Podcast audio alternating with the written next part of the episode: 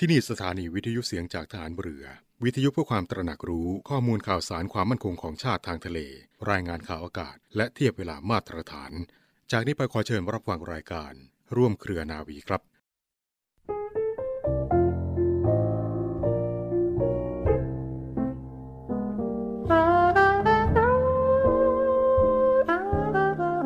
ผู้หนักแน่นในสัจจะ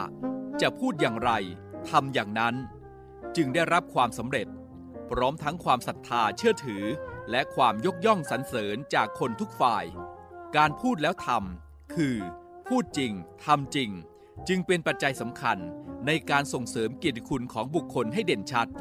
และสร้างเสริมความดี ความเจริญให้เกิดขึ้นแก่บุคคลและส่วนรวม พระบรมราโชวาท พระบาทสมเด็จพระบรมชนากาธิเบศร มหาภูมิพล อดุยเดชมหาราช บรมนาถบพิตรในพิธีพระราชทานปริญญาบัตรของจุฬาลงกรณ์มหาวิทยาลัย เมื่อวันที่ 10 กรกฎาคม 2540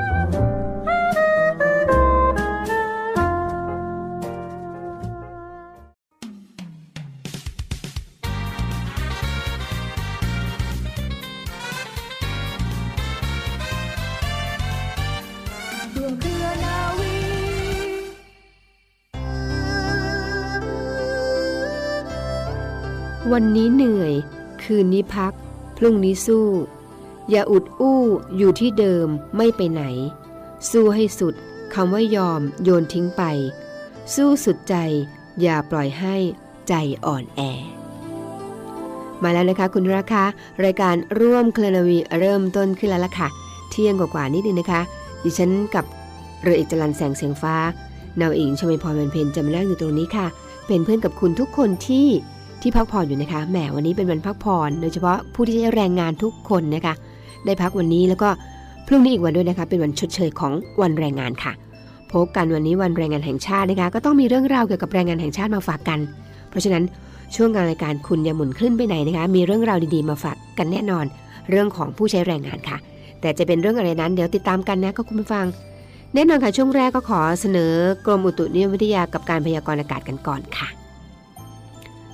ทางกรมอุตุนิยมวิทยาเขาพยากรณ์อากาศกันไว้นะคะว่า ลมใต้แล้วก็ลมตะวันออกเฉียงใต้ที่พัดปกคลุมบริเวณประเทศไทยตอนบนเนี่ยจะมีกำลังแรงขึ้น ประกอบกับในช่วงนี้นะคะ วันนี้แหละค่ะ ถึงวันที่2นะคะบริเวณความกดอากาศสูง หรือว่ามวลอากาศเย็นกำลังปานกลางจากประเทศจีน ก็จะแผ่ลงมาปกคลุมภาคเหนือ ภาคตะวันออกเฉียงเหนือ และทะเลจีนใต้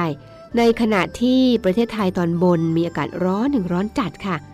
ลักษณะเช่นนี้ทำให้บริเวณภาคเหนือนะคะภาคตะวันออกเฉียงเหนือ ภาคกลาง ภาคตะวันออก รวมทั้ง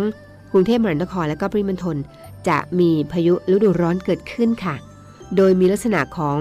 พายุฝนฟ้าขนอง ลมกระโชกแรงนะคะ แล้วก็มีลูกเห็บตกบางแห่งด้วย รวมถึงอาจมีฟ้าผ่าเกิดขึ้นได้ในบางพื้นที่นะคะคุณผู้ฟัง ก็ขอให้ประชาชนระวังอันตรายจากภัยดังกล่าวค่ะ โดยหลีกเลี่ยงการอยู่ในที่โล่งแจ้ง ใต้ต้นไม้ใหญ่นะคะใกล้สิ่งปลูกสร้าง แล้วก็ป้ายโฆษณาที่ไม่แข็งแรง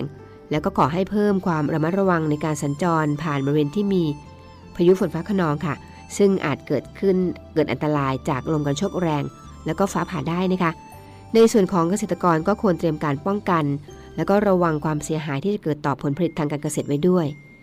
ก็นี่ก็เป็นการพยากรณ์อากาศจากกรมอุตุนิยมวิทยาค่ะนำมาฝากในช่วงแรกของรายการค่ะ คงเห็นข่าวกันแล้วนะคะ ช่วงที่สองสามวันที่ผ่านมาเนี่ยพอมีพายุมา มีลมกันโชกแรงก็มีเหตุเกิดอันตรายเกิดขึ้น เพราะฉะนั้นต้องระมัดระวังนะคะ ติดตามข่าวสารกันด้วยนะคะคุณผู้ฟังคะช่วงนี้ก็เป็นช่วงสำคัญอีกช่วงหนึ่งช่วงของคำพ่อสอนซึ่งนำเสนอในช่วงต้นรายการเสมอค่ะ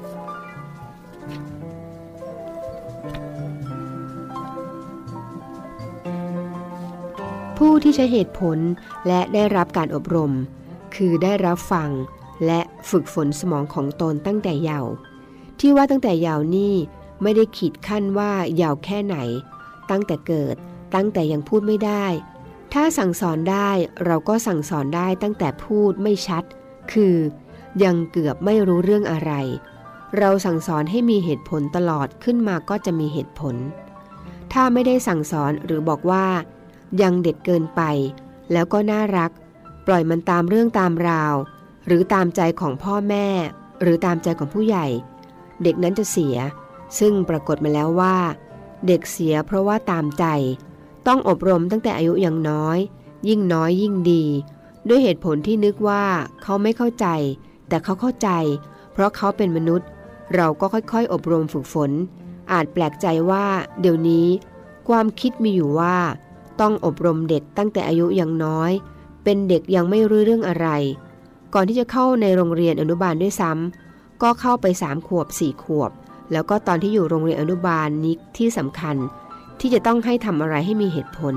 ไม่ใช่อย่างที่เขาทำปัจจุบันนี้ คือต้องให้มีความคิดริเริ่มอยู่เสมอ เพราะว่ามันมีความคิดริเริ่มไม่ได้ มันไม่รู้เรื่อง เพราะยังไม่ได้อบรม ก็ต้องอบรมให้รู้ มีเหตุผลแล้ว แล้วอบรมเหตุผลนี้ตลอดขึ้นมา เด็กจะมีความคิดริเริ่มเอง จะมีความคิดที่ดีเองได้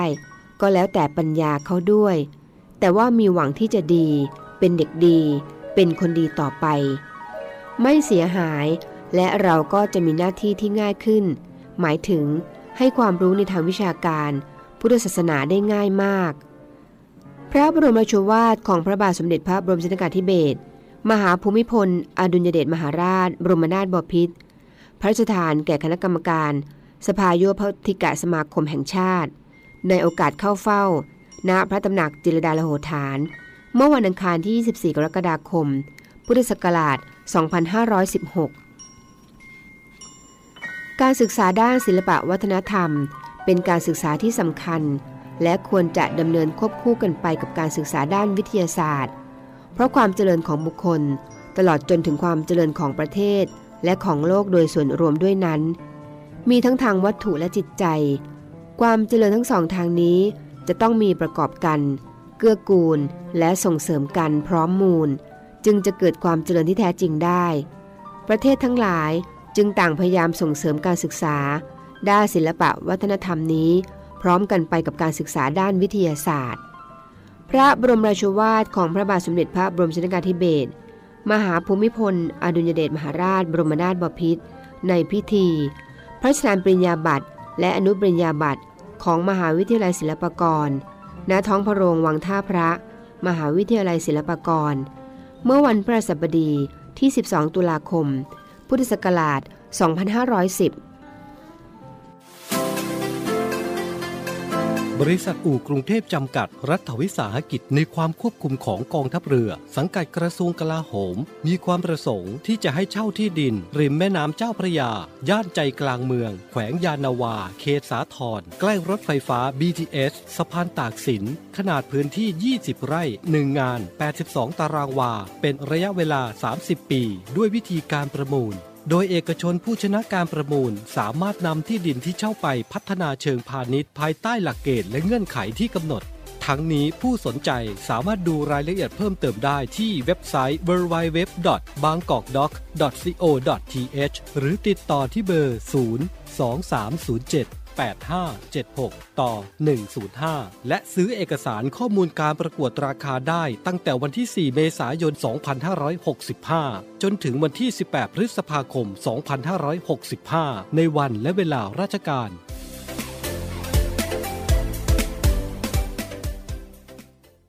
มาถึงช่วงกลางรายการค่ะคุณผู้ฟังคะ เราพบกันวันนี้วันสำคัญวันหนึ่งของผู้ที่ใช้แรงงานเลยนะคะ นั่นก็คือวันแรงงานแห่งชาตินั่นเองค่ะ เรามีข่าวมาฝากกันตรงนี้ก่อนก่อนนะคะว่า วันนี้เขามีอะไรกันบ้างนะคะ วันแรงงานแห่งชาตินะคะทางท่านรัฐมนตรีว่าการกระทรวงแรงงาน คือคุณสุชาติชมกลิ่นนะคะ ได้เปิดเผยค่ะว่า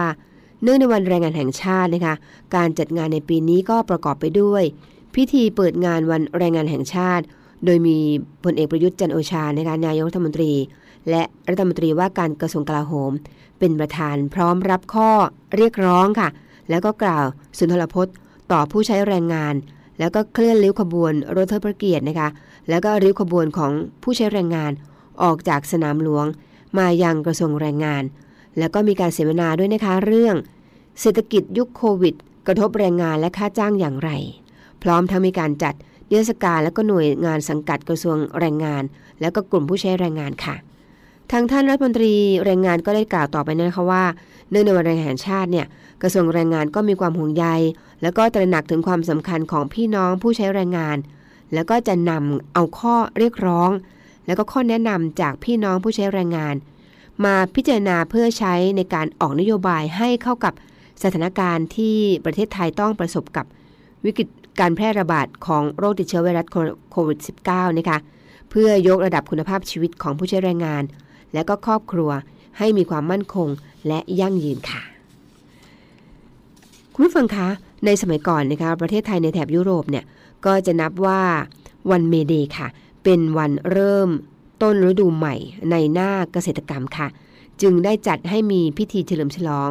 แล้วก็ทำการบวงสรวง เพื่อขอให้เทพเจ้าช่วยดลบันดาลให้การปลูกพืชเป็นไปได้ด้วยดีค่ะ อีกทั้งนะคะ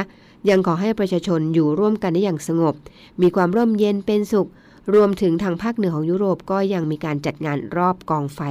ในวันเมเดนี้ด้วยนะคะ ซึ่งประเพณีเนี้ยประเทศอังกฤษก็ยังคงปฏิบัติกันสืบเนื่องมาจนถึงปัจจุบันนี้ค่ะ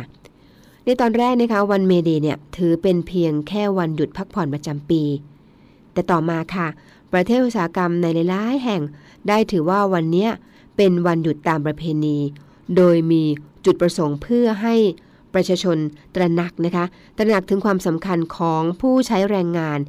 ที่ได้ทำประโยชน์ต่างๆ ต่อเศรษฐกิจของประเทศค่ะ ความหมายของวันเวเดนะคะ จึงเปลี่ยนไปจากเดิมค่ะ จนเมื่อปีพุทธศักราช 2433 นะคะได้มีการออกมาเรียกร้อง ในหลายประเทศทางแถบตะวันตก ให้ถือเอาวันที่ 1 พฤษภาคม เป็นวันแรงงานสากลค่ะ ทำให้ในหลายประเทศได้เริ่มมีการจัดงานเฉลิมฉลองวันแรงงานเป็นเคือเป็นครั้งแรกนะคะ ในวันที่ 1 พฤษภาคม เมื่อปีพุทธศักราช 2433 ค่ะ แล้วก็สืบทอดเรื่อยมาค่ะ จนถึงปัจจุบันนี้เลยนะคะ อุตสาหกรรมไทยเรานะคะ ในสมัยก่อนก็ได้เริ่มขยายตัวมากขึ้นค่ะ ผู้ใช้แรงงานต่างก็มีปัญหาที่เพิ่มมากขึ้นค่ะ อีกทั้งนะคะ ปัญหาแรงงานก็ยังมีความซับซ้อน ยากที่จะแก้ไขได้โดยง่ายนะคะ ทำให้ในปีพุทธศักราช 2475 ค่ะ ประเทศไทยนะคะได้เริ่มมีการจัดการบริหารแรงงาน โดยเป็นการจัดสรรแล้วก็พัฒนาแรงงานค่ะ ตลอดจนคุ้มครองและก็ดูแลสภาพการทำงานของแรงงานด้วยนะคะ เพื่อเป็นการสร้างรากฐาน แล้วก็ส่งเสริมความสัมพันธ์ ระหว่างนายจ้าง ลูกจ้างให้ดีขึ้นค่ะ ซึ่งในวันที่ 20 เมษายน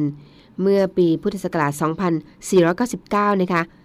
คณะกรรมการจัดงานที่ระลึกแรงงานก็ได้จัดประชุมขึ้นค่ะ โดยมีความเห็นตรงกันนะคะว่า ควรกำหนดให้วันที่ 1 พฤษภาคมนะคะให้เป็นวันที่ระลึกถึงแรงงานไทย จึงได้มีหนังสือถึง นายกรัฐมนตรีนะคะขอให้รับรอง ให้วันนี้แหละค่ะ 1 พฤษภาคมนะคะทำให้นับตั้งแต่วันที่ 1 พฤษภาคม ตั้งแต่วันนั้นเลยนะคะ กลายเป็นวันกรรมกรแห่งชาติค่ะ แต่ว่าต่อมานะคะก็เปลี่ยนชื่อเป็นวันแรงงานแห่งชาตินั่นเองค่ะ นี่ก็เป็นเรื่องราวดีๆนะคะ ที่นำมาเล่าให้ฟังว่า เอ๊ะเกิดขึ้นได้อย่างไร มีความเป็นมาอย่างไร ซึ่งวันนี้แหละค่ะ เป็นวันแรงงานแห่งชาติของไทยเรานะคะ แต่ก็เป็นวันแรงงานสากลด้วยนะคะ เขาบอกว่ามีข่าวนิดนึงนะคะ บอกว่าวันนี้แหละค่ะ เป็นวันแรงงานแห่งชาติ แต่ว่ามีคนสงสัย มีคำถามกันเยอะนะคะว่า เอ๊ะตรงกับวันอาทิตย์แล้วเนี่ย มีการหยุดชดเชยไหมนะคะ ฟังนี้ค่ะ เขาบอกว่า วันแรงงานในปีนี้นะคะ วันหยุดเชยๆวันจันทร์ แล้วก็วันอาทิตย์ได้หยุดด้วยไหมคำถามนะคะ แล้วหากทำงานในวันนั้น ได้ค่าแรงเพิ่มกี่เท่า มีคำตอบมาฝากค่ะ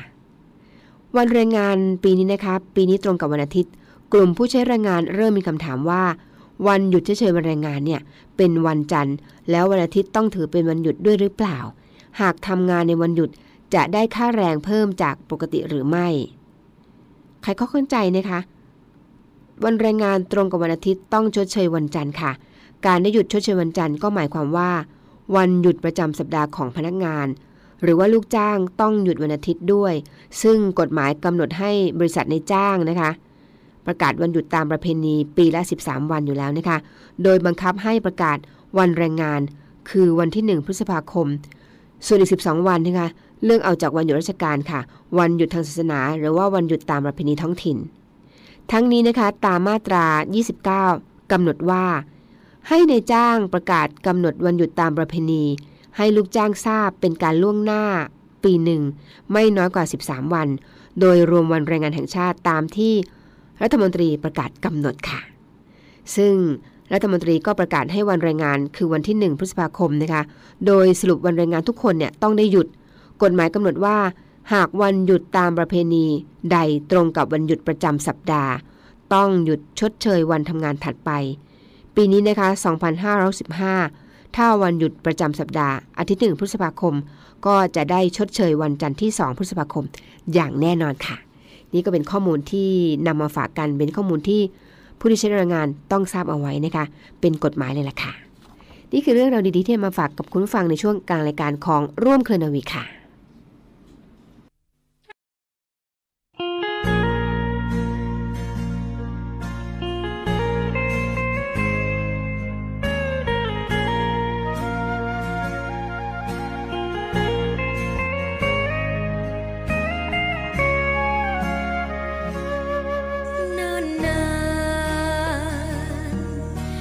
เราเดินตามฝันจากบ้านมาไกล จากทุ่งนาเขียวภูเขาสูงข้ามทุ่งดอกไม้ มาสู่อยู่กลางแสงไฟ เมืองไม่ยอมหลับ สัญญา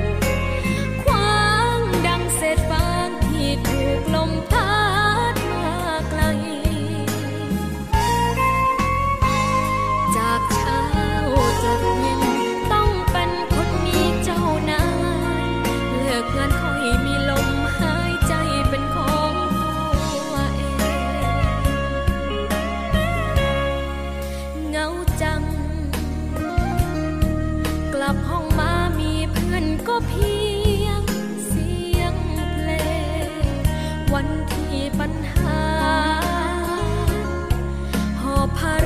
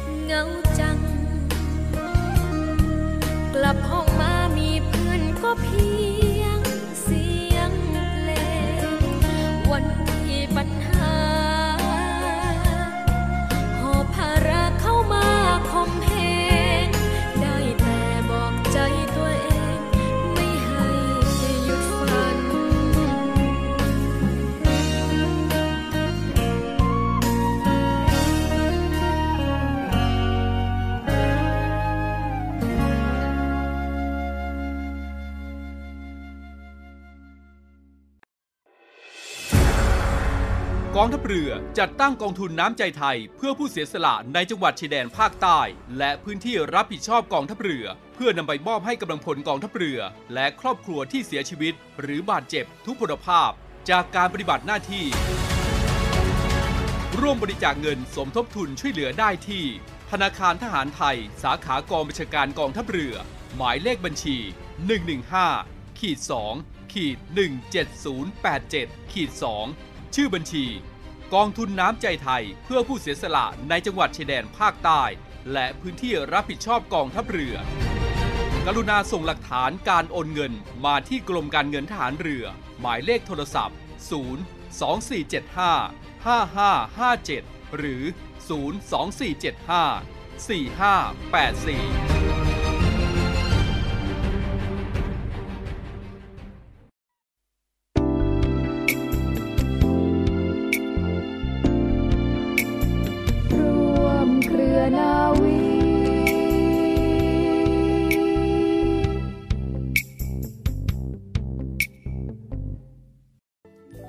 ก็มาถึงช่วงท้ายรายการกับคุณผู้ฟังคะ ถ้าใครเพิ่งจะหมุนคลื่นมาเจอนะคะ นี่คือรายการร่วมเคลนาวีค่ะ ซึ่งดิฉันนาวเอกหญิงชมพรวันเพ็ญพร้อมทั้งเรือเอกจรันแสงเสียงฟ้า รับหน้าที่ดำเนินรายการค่ะ แล้วก็มาถึงช่วงสุดท้ายแล้วนะคะ ช่วงของข่าวประชาสัมพันธ์ค่ะ เริ่มจากข่าวแรกเลยละค่ะ กองทัพเรือนะคะขอเชิญ นักเรียนนิสิตนักศึกษา ส่งผลงานเข้าร่วมประกวดคลิปวิดีโอค่ะ เพื่อการส่งเสริมและก็อนุรักษ์แนวปะการัง และสิ่งมีชีวิตใต้ทะเลไทย รวมมูลค่ารางวัล 170,000 บาทนะคะ ในหัวข้อ การอนุรักษ์แนวปะการัง และสิ่งมีชีวิตใต้ทะเลไทยอย่างยั่งยืนค่ะ โดยมีวัตถุประสงค์นะคะ เพื่อรณรงค์ส่งเสริม สนับสนุนให้เกิดความรู้ และก็ความเข้าใจเกี่ยวกับการส่งเสริม และอนุรักษ์แนวปะการัง และสิ่งมีชีวิตใต้ทะเลไทยนั่นเองค่ะรายละเอียดต่างๆนะคะ คุณสามารถสอบถามเพิ่มเติมได้นะคะที่ 02 475 3036 02 475 3036 หรือที่ www c i v i l navy mi th ค่ะ